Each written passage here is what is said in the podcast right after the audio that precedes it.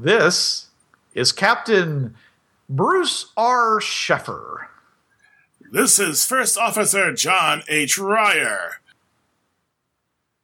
This is Lieutenant Commander Robert Trav Pulaski. This is Admiral Richard L. Tucholka.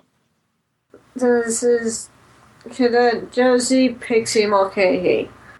Welcome to the continuing voyages of the TriTac podcast. To go boldly into somebody else's intellectual property, to seek out pretty much anything that isn't nailed down, and to make it our own. Yep. to go where song. so many have gone before because we really want to use your stuff. Never mind about me. Protect my ship. Exactly. Shall I beam down an armed party? Welcome to the TriTac Games podcast. This week we are continuing our series on playing Fringeworthy and other people's campaigns or other people's intellectual property. And in this case, we are doing Star Trek. Fringeworthy, a unique trait shared by so few, a gift or a curse. To those that can transit a portal accessing the extra dimensional network, a pathway to a million million portals to a million million other worlds.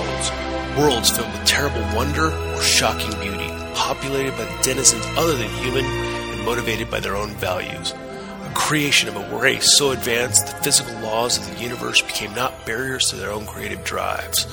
Will you shoulder this burden and step onto the paths for your world? Adventure in the million million worlds of Fringeworthy. Fringeworthy is a role-playing game by TriTac Games. Available at TriTacGames.com.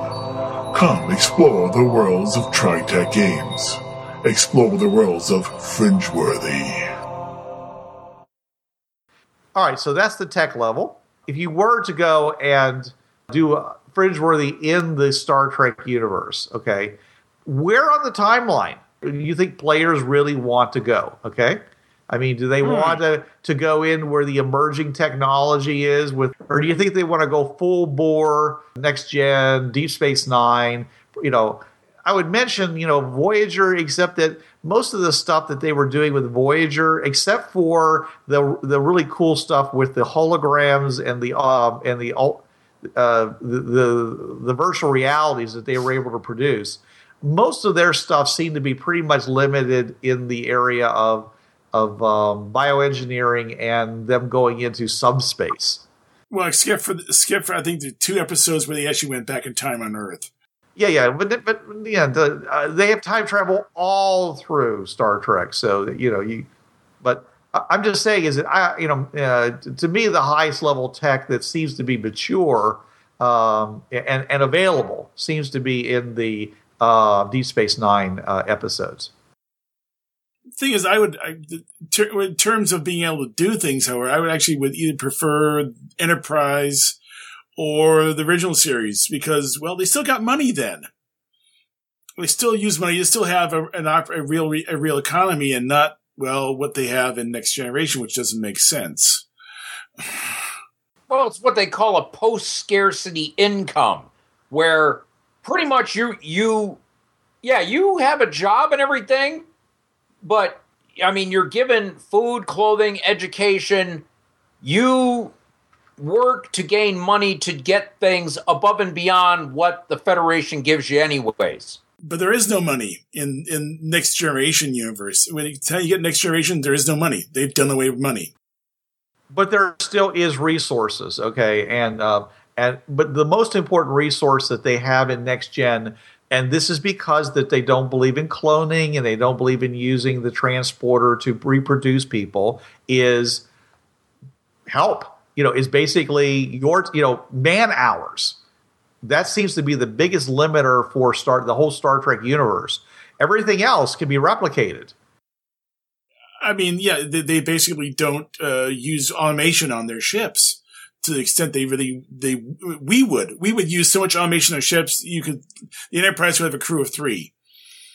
I mean, you know, from our point of view, we would be so automated. They don't like robots, so they don't they don't they don't like AIs that basically take over. you know, because they've had many bad experiences with AIs and superhumans. So yeah, they kind of t- stay away from those folks. They tend to go more the hu- human route.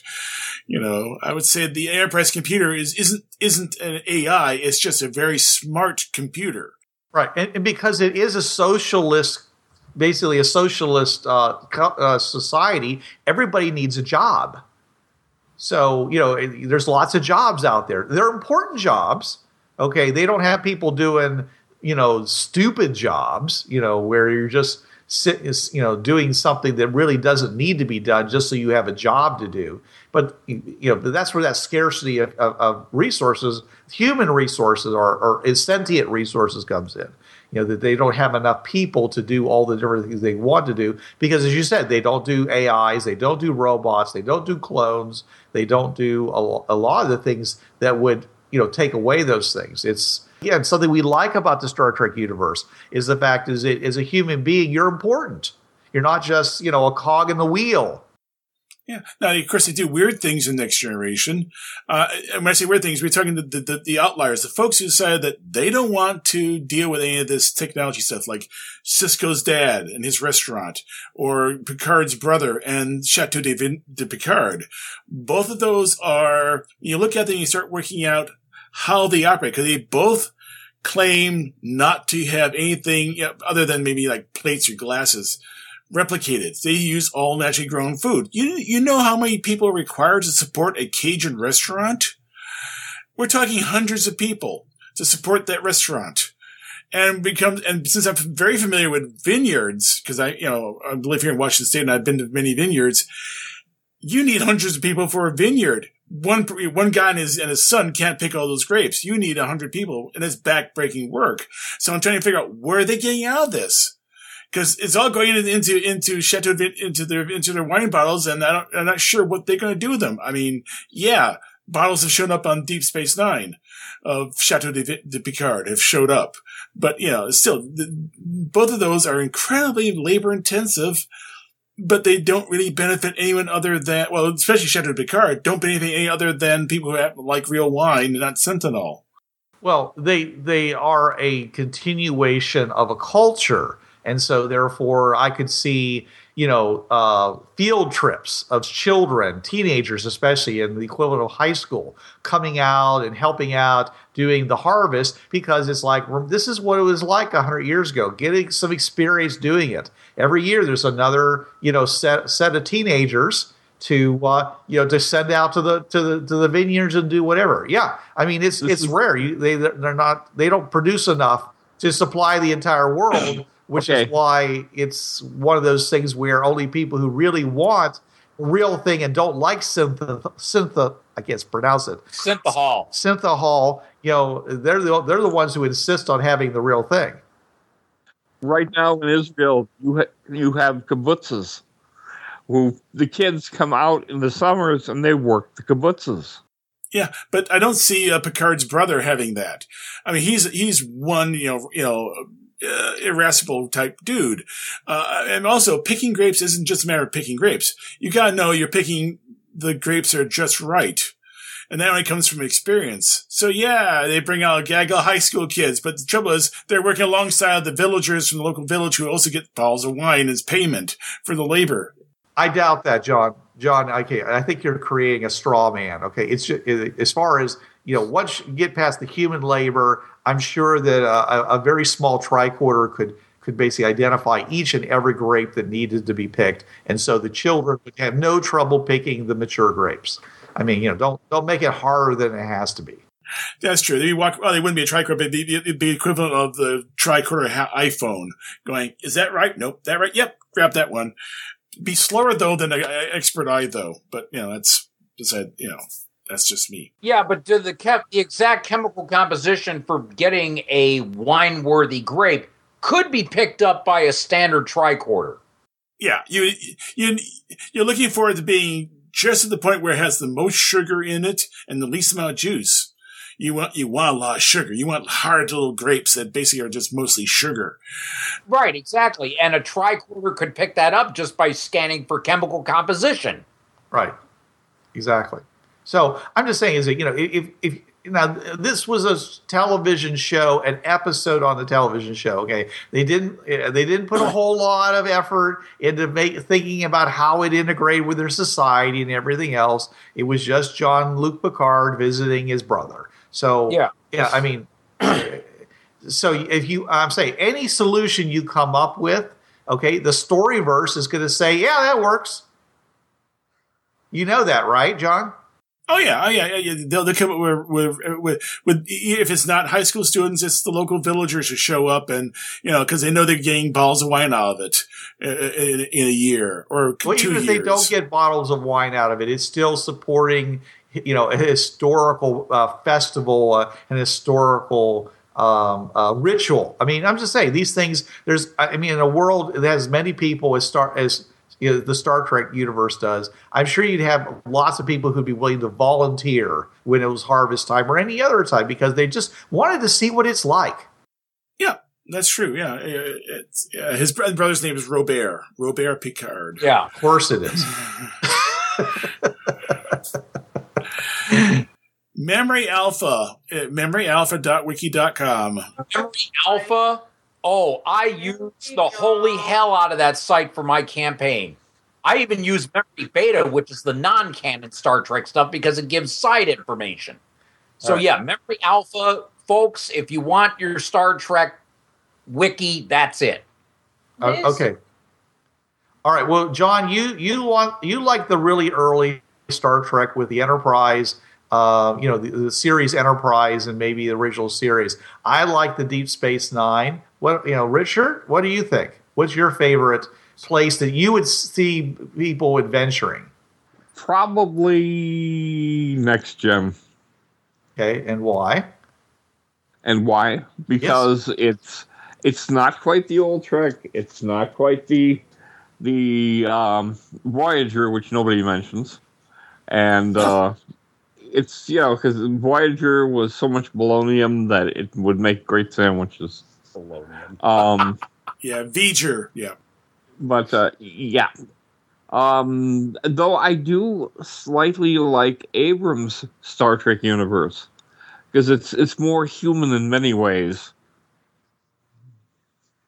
Okay, so you, and flawed.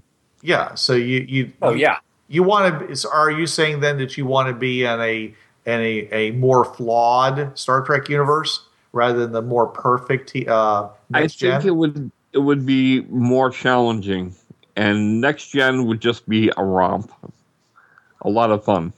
Yeah, yeah. Next gen, the the Federation was more polished and refined. Back in the original series and even Enterprise, there was still that rugged frontier kind of okay, Uh-huh. we're kind of traipsing along and we may make mistakes along the way and we'll trip and stumble every so often. By the time Next Gen came around, yes, we're quite cultured and yes, and you know, we are explorers and you know, yeah. And we're better than all of you. There is definitely that. More polished, yeah.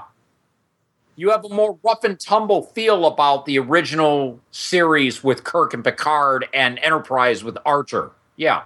I just thought of another place I wouldn't mind going to. It'd be a little bit more dangerous, but it'd be just as much fun to go to. The Mirrorverse. okay well that's an entirely different thing too and and uh, you know I've, I've weighed down this before that I thought that uh, they sh- the entire Enterprise series should have been the Mirrorverse. Oh, the two the two episodes. They, Oh, there's a lot of people who just say Enterprise is not canon.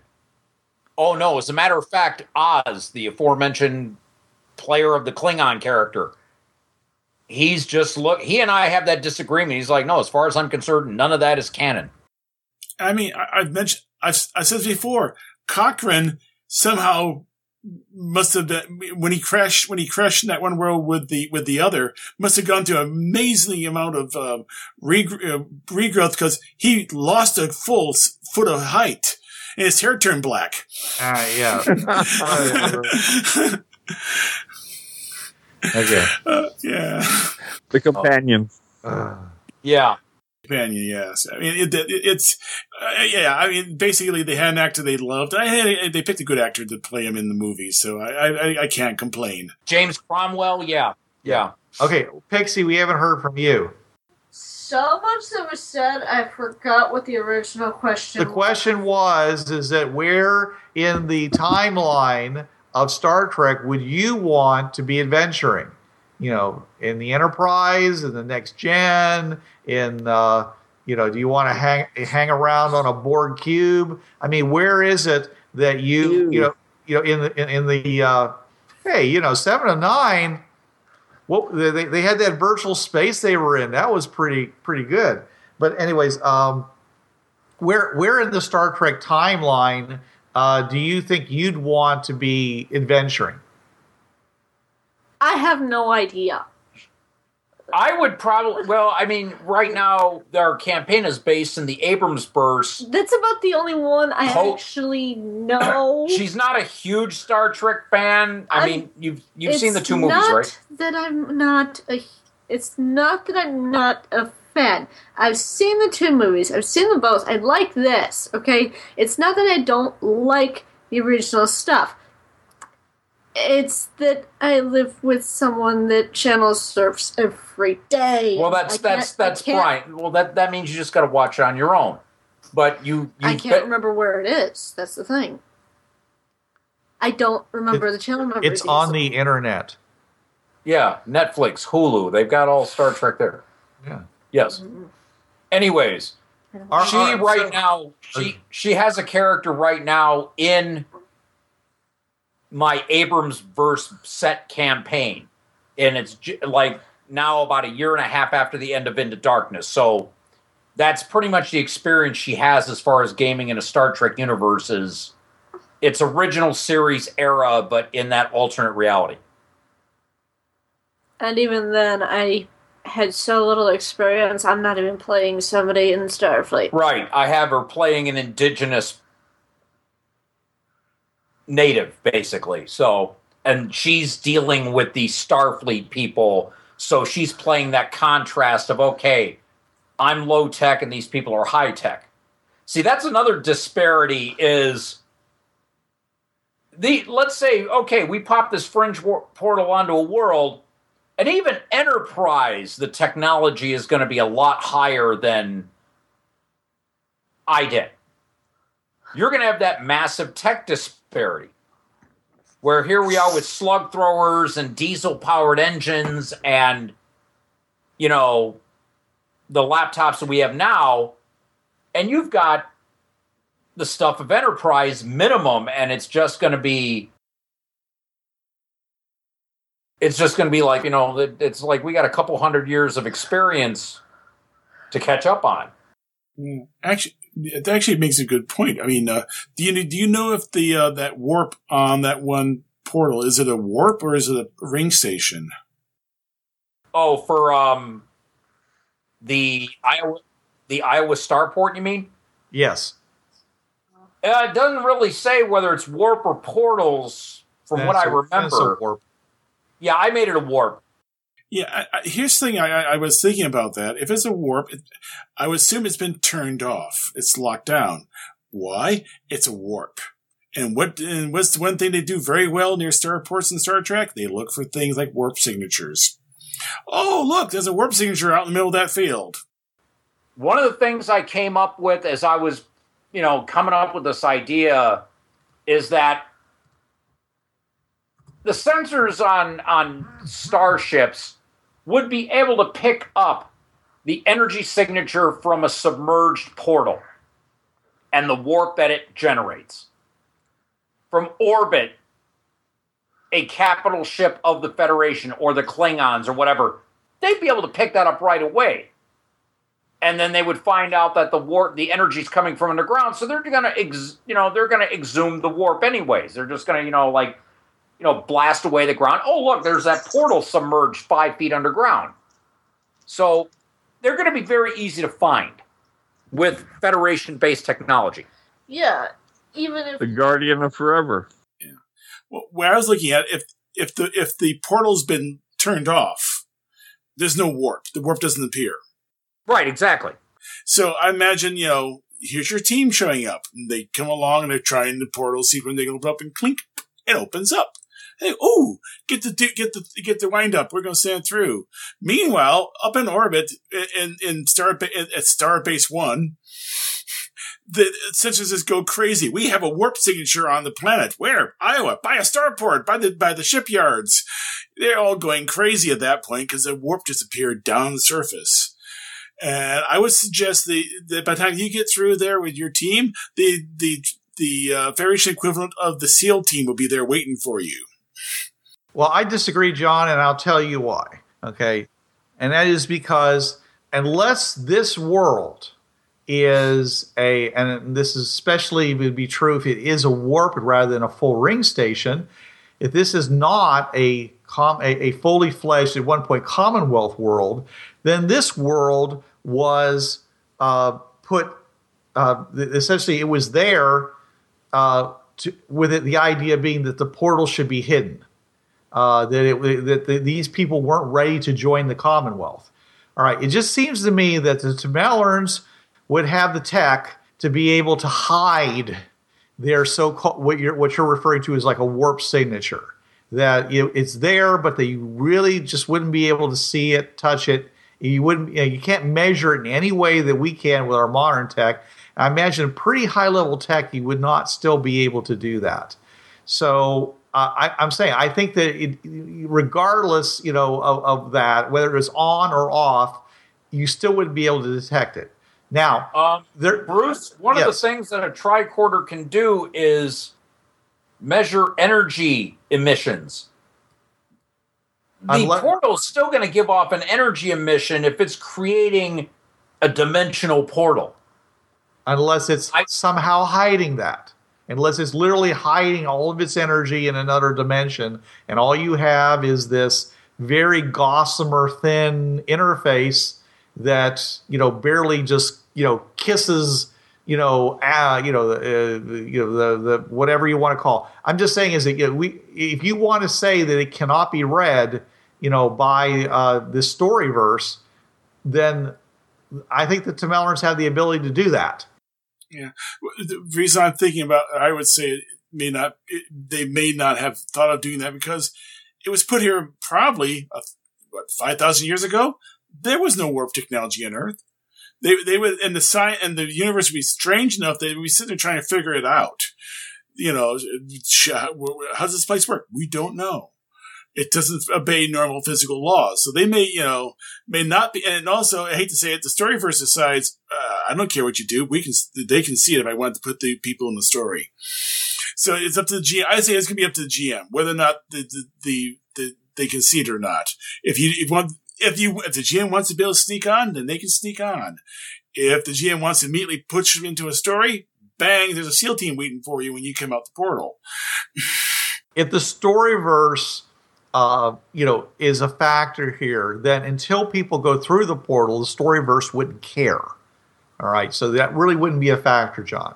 Well, well, you send if you if you say wind up through first though, that's sort of like in saying knock knock, someone's here. Yeah, but you're still already you're talking. You know, that's that's when it happens. Okay, they wouldn't. Have, because see, here's my thing, and that is that even with the portal being off, okay, there's still something there we, you know, we've already said that there's something there. So if if it can be detected it would be detected by this level of technology, which is what you were just saying. So if you went, if that's the case, if you go through, you're not going to find this thing sitting out on a plane in, in Iowa. This thing is going to be under lockdown, and they're waiting for someone to come through with some sensors, and you know they're immediately going to send off the Calaxians, and and uh, maybe everybody just gets hit with you know some scanning transport beams, and you know you know, zapped over to the nearest holding tank. I actually can see it now. Uh, Saracen just came through that portal. What do you mean? They sit there and look. What is that? It's a wind up device trailing a cord behind it. Now it's thrown the cord back through the portal and is sitting there taking pictures with an old style camera. Interesting. They walk over and put a note on it. Please come through. We want to talk to you. that, that. You're so much assuming that they would be able to identify things like a camera in in the 20 It's Star. It's Star Trek. I but I mean they wouldn't necessarily know what a camera looks like anymore. There's a whole Yeah. lot of things. They would think it was a toy. If okay, if there's a guy who still walks around with law books, there's still people out there who do old-fashioned silver nitrate photography out there. Yeah, and but they're not sitting there watching a, a security screen. Thank you very much. They would have to call somebody in or scan it up on a computer, you know, on the, on a database and go, well, that seems to be a 20th century, you know, silver nitrate film camera. Yeah. Yeah, they would they would do a quick scan, you know, tap into the database and all that. But my point is, is that as soon as you go through, as soon as you went through the portal, even before that, I mean, this would all be set up. You get grabbed and so Okay, on- they, they, would- they would be very interested in what, who you were, and where you came from, and why is it they're not able to uh, do any real analysis of this thing? Okay, Pixie wanted to say something really Please, quick. Pixie. the way I'm seeing what you guys are saying, uh, since I really can't provide any input between you and him and, and the other him. Uh, I told you, you got to jump in quick. I'm trying to jump in. You stopped. I, I started saying something. He started up, and he's louder. And Pixie, don't waste your time complaining. Just tell us what you want to say. Yeah. anyway, yeah. whatever. The way I'm seeing what you're saying is, yeah, if it can be picked up, it would be picked up. But would they have reason to look for that unless something happens? I'm contending that if a warp exists and it can be detected, they would detect it already. I mean, even if Yeah. you know, and that's why they would say, "Here's this thing. We don't know what it is. It's sitting here in Iowa, pretty darn close to our spaceport. You know, surely this must be important at some point. So let's put a, like I say, put a a, a sensor on it that'll automatically trigger if any anything ever happens to it, and then Yeah, and they then would- they would Yeah. ignore it. They would ignore it after that. They would put a sensor right nearby. Well, they would definitely do a deep deep scan to see what's around there, and then they would see the ring station directly underneath it, buried in the soil. They'd dig it up at that point. And in that case, then the warp would disappear because the portal would be Yeah, exposed. Yeah. So even if it starts out as a warp, it's not going to stay that way. Okay, here here's something else I thought of, and I don't know if Josie, I, I may have discussed this with you. John, you said back in the day, previous episodes, those with psionic potential can pick up, they can sense that the portal is there. You said something along those lines, or maybe you did, Bruce. But psionics know that the portal, they can sense that the portal, even if they're not fringe worthy, certain psionics still can. Yeah, what I said was is that the ability to sense the portal, the r- rainbow effect, is in fact psionic. Uh, that, Okay. and you it, it, even blind people who are fringe-worthy can see the ring. So therefore, it, it raises the question that would people, you know, who are psionic and not fringe-worthy, would they also be able to detect it if they're within hundred feet? Here's the thing then Vulcans are psionic, but it's touch telepathy. Would they be powerful enough to sense that the portal's there? Or would they have to practically be on top of it and all of a sudden walk within like five feet and be like, hmm, interesting. There seems to be something here, Captain. You know, would that be the case? Because that, that as I said, these questions all came up when I came up with this idea. It's like, I- okay, Yeah, we did discuss that. yeah. The, And- as, as I said, I didn't know at the time whether Bruce or John had said something about psionic sensing portals, but Vulcans being basically touch telepaths, all of their psionic powers are due to touch. I mean, they can do them at range, but optimally, their powers work best with skin to skin contact. They would have to practically be standing on top of the submerged ring station to go, oh, there's something here. Hmm, my my my psionic senses seem to pick up something here, and then they would get a tricorder out and scan where the portal is underground. Yeah, I mean, don't take Spock as the uh, example of how strong the psionics is, because remember, he's half human. So I would say a full Vulcan would be a lot better at doing the range thing than Spock is. You know, because Yeah, yeah, Yeah, also, I'm thinking because we did mention this in the Great Train Wreck that because because things pa- because really if I have a- molecule of air moving along and encounters the warp, doesn't matter if it's got a ring station or or or it's a a, a, a, transit warp, it still does a minor transit. It goes in, says not fringe worthy, spits it back out again. But there's that little bit of delay. Well, I, I didn't buy that, but okay. Uh, I did I did like your idea that when somebody does do, you know, a, a transit, that it does cause um, a, um, a electromagnetic um, change at, at the point of interface, and so they were able to measure that. I thought that was an interesting idea. There's basically more resistance at the actual surface of the portal. But uh, to go back to your thing, Trav, uh, this this would only be true if the rainbow effect was turned on, uh, because it, there's there's no if it is psionic and it's it's projecting it, then if you turn the rainbow effect off, there's no reason for there to be any psionic emission going on. So Okay. therefore, if, if if you don't have the rainbow effect going, you know Spock does you know can't can't you know detect it because it's not doing that. Okay. Oh, and I, and, and sorry, Pixie, I, I actually have a lag, so you're coming in a second after you. I, I hear a gap, I start talking, and then it catches up. And I'm sorry. Uh, yeah, I, I, found this out with the Sunday Skypers. I have a one to one and a half second lag at, when it's bad. So yeah, if I sound like I'm talking over somebody, it's because I heard a gap and I started talking, but the gap had already passed. Something I noticed, and, and they even brought this up in Prime Directive D20 Modern, that despite the vast, you know, 300 year difference between now and even the original series, there's a definite lack of transhumanism. You're not having massive bionic and nanotech and genetic uh, augmentation of humans. And I mean, they explain it pretty well. I mean, nanotech isn't found until next gen, where the one episode where Geordi mentions that, yeah, the Federation Council, they're having a hearing on whether nanites are considered their own life form. Yeah, where Wesley dro- leaves his container open of his nanites, and they get out and infect infect the computers. Yeah, Yeah. But, but not only And- that, but I mean also all the the Borg. Yeah, that and well, even before, like in original, in the original series, you just didn't have anybody with you know.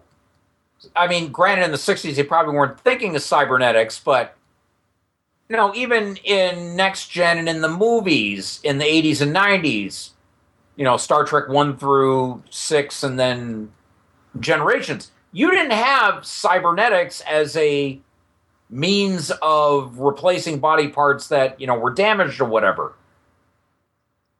Now we all know why. Now we all know why genetics aren't used in Star Trek. That's due to the augments and Khan and the eugenics wars, and pretty much the Federation said, um, unless you're changing a birth defect, we will not have genetic engineering in the Federation. of course, Bashir's parents say, "Yeah, no, we're going to make him or make him a perfect kid." Right. And also, um, they had that whole thing there where Bajorians, okay, they had that Bajorian uh, guy who was trying to do a treaty and he'd really gotten, he was dying of a degenerative disease. And they started replacing more and more of him with artificial parts. And uh, and and they and the the way that the story went was is that every time that they replaced a part, he became less of who he was, and so there's there's very much of a uh, of, a, of an idea that you don't want to do this unless you really really have to because it's just it's just bad. On the other hand, we've got you know uh, we've got Jean-Luc who has an artificial heart, and everybody's cool with that. The yeah, because you had the Nausicaans. I think he basically got in a bar brawl, and they ran him through through his back, and it pierced his heart, so they had to replace his heart. Yeah, so cybernetics. Well, that's next gen. By then, they probably would have refined cybernetics enough to where, in a dire need, you could have a cybernetic body part. Yeah, but yeah, I'm thinking, I'm thinking of poor Captain Christopher Pike, who's stuck in that mechanical wheelchair. Can he only can say yes, no. Yeah, you know that lights, that- yeah. that just doesn't work for me. I'm sorry. I never. I looked at that and I said, "Oh come on, he can't." He I mean, even in the 20th century, we've got better adaptive devices than yes and no. Come on. Yeah. Stephen Hawking, Stephen Hawking. I mean, I could, you know, We didn't have it back then, though. In the '60s, yeah. we we didn't have uh, we didn't have Star Trek flip phones either. We had it we had it in science fiction. We had waldos. We had a bunch of stuff. You know they they cho- you know uh, roddenberry chose not to put it into his thing and he chose to do this to poor captain christopher pike. So you know i'm just saying though is that i never really bought it as being you know anything that made sense in in the technology. The only thing I could think of was that he suffered major neurological damage to the point where he couldn't really, even if they gave him the ability to talk, he couldn't talk because that portion of his brain was just gone. You know, he, he, he could understand speech, but he couldn't make it because the, the bits in his brain that would do it were gone. So the best he could do was he basically was doing the equivalent of pushing of using his the only thing he could do was move a finger mentally and he was pushing yes or pushing no and that was it you know he he, was worse than Ste- basically he's, he's where Stephen Hawking would be is going to be in about five years if he stays alive again it's best not to overthink these things yeah yeah Okay, so if you're playing, you know, a fringe-worthy team, okay, so how much interaction do we want to have with these iconic characters? I mean, is are are we gonna? Is it gonna be like you know we come into it, it, well we we've talked about this on other shows like. Um, and we talked about even on our 300 episode about dealing with characters like um, oh, uh, Sherlock Holmes and, uh, and the Doctor. Okay, you know, you come. I mean, if this is a story verse, the story's not about you guys. The story's about these other guys. And every time you run into them, you're basically jammed into their story. So, do we really want to do that? Is that something that would make for a good adventure or not? I mean, granted, one time, sure, you know, uh, but is that something we we want to do where we are actually on the bridge with uh, you know James Kirk or um, you know or, or any of the other you know Ca- Captain Janeway? I mean, do we want to be there? You know, uh, or is it going to be one of these things where it suddenly turns into an auto run adventure and you know most are we're more likely to get hurt than to actually you know do anything that they would find useful. What I think of is the DS9 uh, Trouble with Tribbles episode. But They go back and they're there and they're interacting, but they're not majorly interacting with the crew. and they were they were basically going basically they were they are going after someone else who's back in back in time as well. So they had a different mission, but they had also had to interact with with the events that had, had, had happened in the past. Yeah,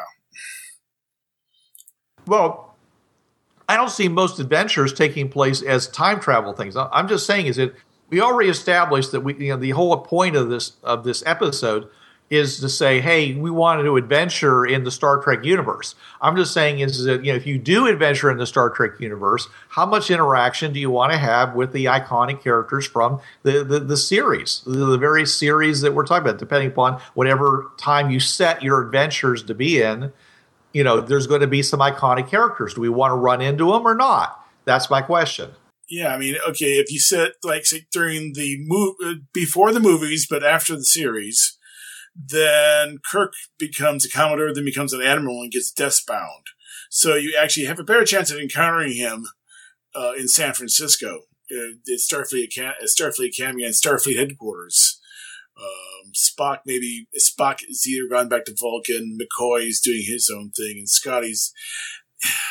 But I don't see that as a very interesting time, though. There are several novels set in that period uh, that deal with all these things. So yeah, I mean, that's the other thing you got to consider. There are novels that cover the, the the the time when the series ends and when the movies start. There's actually several novels that cover that period.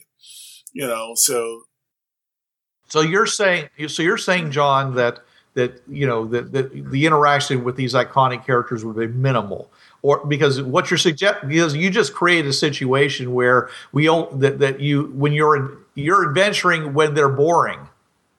Okay, so I mean, yeah, that, that's Yeah. Boring is a great way to describe that. Yeah. Yeah, that's true. I mean, there was some of the novels that are set in that period are actually they're they're going off on adventures and so forth. So yeah, and not all the and not all the novels are canon, and not all they're they're expanded universe uh, type stuff. So but you're still not answering my question, John. Uh, and i so I'm going to turn to Pixie. Okay, Pixie. Okay, is there a uh, uh, is there a Star Trek character that you would love to be on adventures with? From what you know. Yeah, based on what you know. Yeah. What I know is basically the, the main group. Kirk, Well, Spock, and Anyone- Scotty. and- so Scotty, Damn, he's fun. I take it as as portrayed by Simon Pegg, the recent one. Yeah. Okay. so yeah. would you want to be oh. on adventures with him? Oh yes. Just don't let him around your pet beagle. Yeah. I don't have a beagle. Well, you wouldn't after Scotty got done. Yeah, would no, he's he's hard on dogs. He's very hard on small dogs. and nephews. Uh, but Oh, dude, dude. don't let him in my backyard. Got it. Well, no, the, uh, in one of the Star Trek movies, uh, his nephew was on the thing on the ship with him, and he ended up. Yeah, so that's what John meant by that. Okay. What about you, Richard? You know, what iconic uh, Star Trek characters would you like to be adventuring with? Well, I've actually spent uh, a couple hour and a half with Jimmy Doohan back in the '70s, and he was just the most wonderful human being in the world. Nobody had recognized him uh, because he had his full beard on, and uh, I sat down and talked, just started to talk to him. It was great. Um, I think Scotty. I really think Scotty. yeah, think about it too. It'd be Scotty. I also met Nana Visitor, but that would be a different adventure altogether. So, um, uh, Well, I think the best of all worlds would be Dax. I think Dax, she, you know, whichever version you want to go with, had a real sense of fun and adventure, and you know, did, wasn't rule bound at the same time. It lived a long enough time that didn't sweat the small stuff, but still was looking for stuff to do. And uh, I, if I was to adventure with somebody, I think I would want to hang around with Dax. Yeah, I think the DS9 group would be cool to be with because yeah, you had the the straight laced Federation people. Then you had those people who they were out of the frontier. That's where they lived. Rules were for people closer to civilized space. So you had that excuse me, that dichotomy of oh, we have to follow rules, but out here many of them don't apply people made their own rules. So I think DS9 would be a cool area to be around. yeah, you just got to deal with the toilet swirl and occasional stuff from the from the from the Delta Quadrant and the uh, uh, and the fact that Sisko is the chosen one. But you know, uh, Well, even Sisko was a, an interesting character. I mean, yeah, he was. I mean, he was a very intelligent man. It's just he wasn't as quite as cultured as Picard because there's even the scene where he did, where uh, uh, Sisko dealt with Q, and Q was doing his normal, and Sisko just clocked him one. Picard would never hit me, and he just looks and goes, "I'm not Picard." I was like, "Yes." Okay. Yeah. That would be fun. So yeah, I think the DS9 group would be kind of cool because you just have that gradation of proper to seat of the pants type lifestyle where you have the shades of gray. That was one of the big things of DS9 as opposed to next gen. There was a lot more gray areas there because of where they were. you you mentioned somebody who's the equivalent of Orcus in that world, Q. I wonder if you know if, if a genre, if a you know Trek fan, uh, both as a player player and as a player character goes through and says, you know, I want to meet Q, Q, and tries to invoke Q, see if he shows up. And the thing is, these are people from another universe. He knows this. He would show up. Might, Yes, he would. maybe. I met John de Lancie two years ago. He's a great guy. Yeah. Um, I got I got to fist bump him after we said goodbye because I guess he has arthritis, so he couldn't open his hand. So I fist bumped John de Lancie. It was great. But no, Q. Oh no, he would really send them on an adventure because of the fact that they are extra dimensional beings like himself, despite them still being human. Oh, he would definitely send them on an adventure. Okay, that's for sure. Um, all right. Well, so let's re- let's invert the question. Okay. Oh, I could see that. I you could go ahead here, babysit Trelane. Exactly. So, what iconic character from Star Trek would you would you go running as that as soon as that character showed up? It was like, no way, I am not adventuring. I what I'm not pl- doing this storyline. This is I I'm going back through the portal. You guys come back get me later if you survive. Okay, this is not happening. Not to oh. my character. Not to me. So, okay, let's see. What character? No. Worf. oh come on, Worf was okay. No, Worf was was basically if he, if he want to, sh- yeah, if he want to show how bad the alien is, it beats up Worf every time. He was he was he was the, he was the, he was the punch punching bag for the show.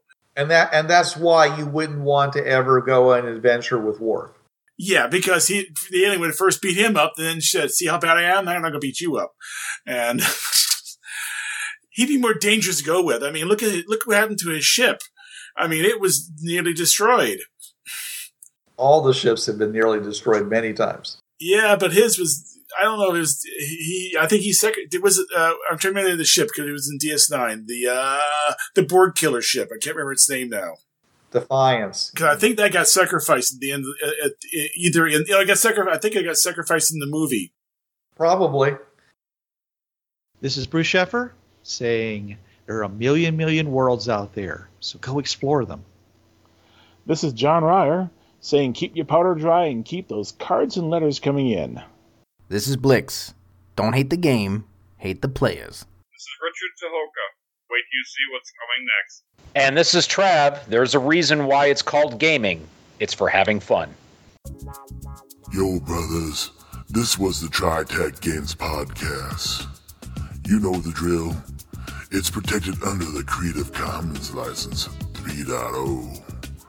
No commercial reproduction, no derivatives, and sucker, you best attribute this to the folks at TriTac Games. And if you don't, we'll be after your sorry butts, cause we're some bad mothers.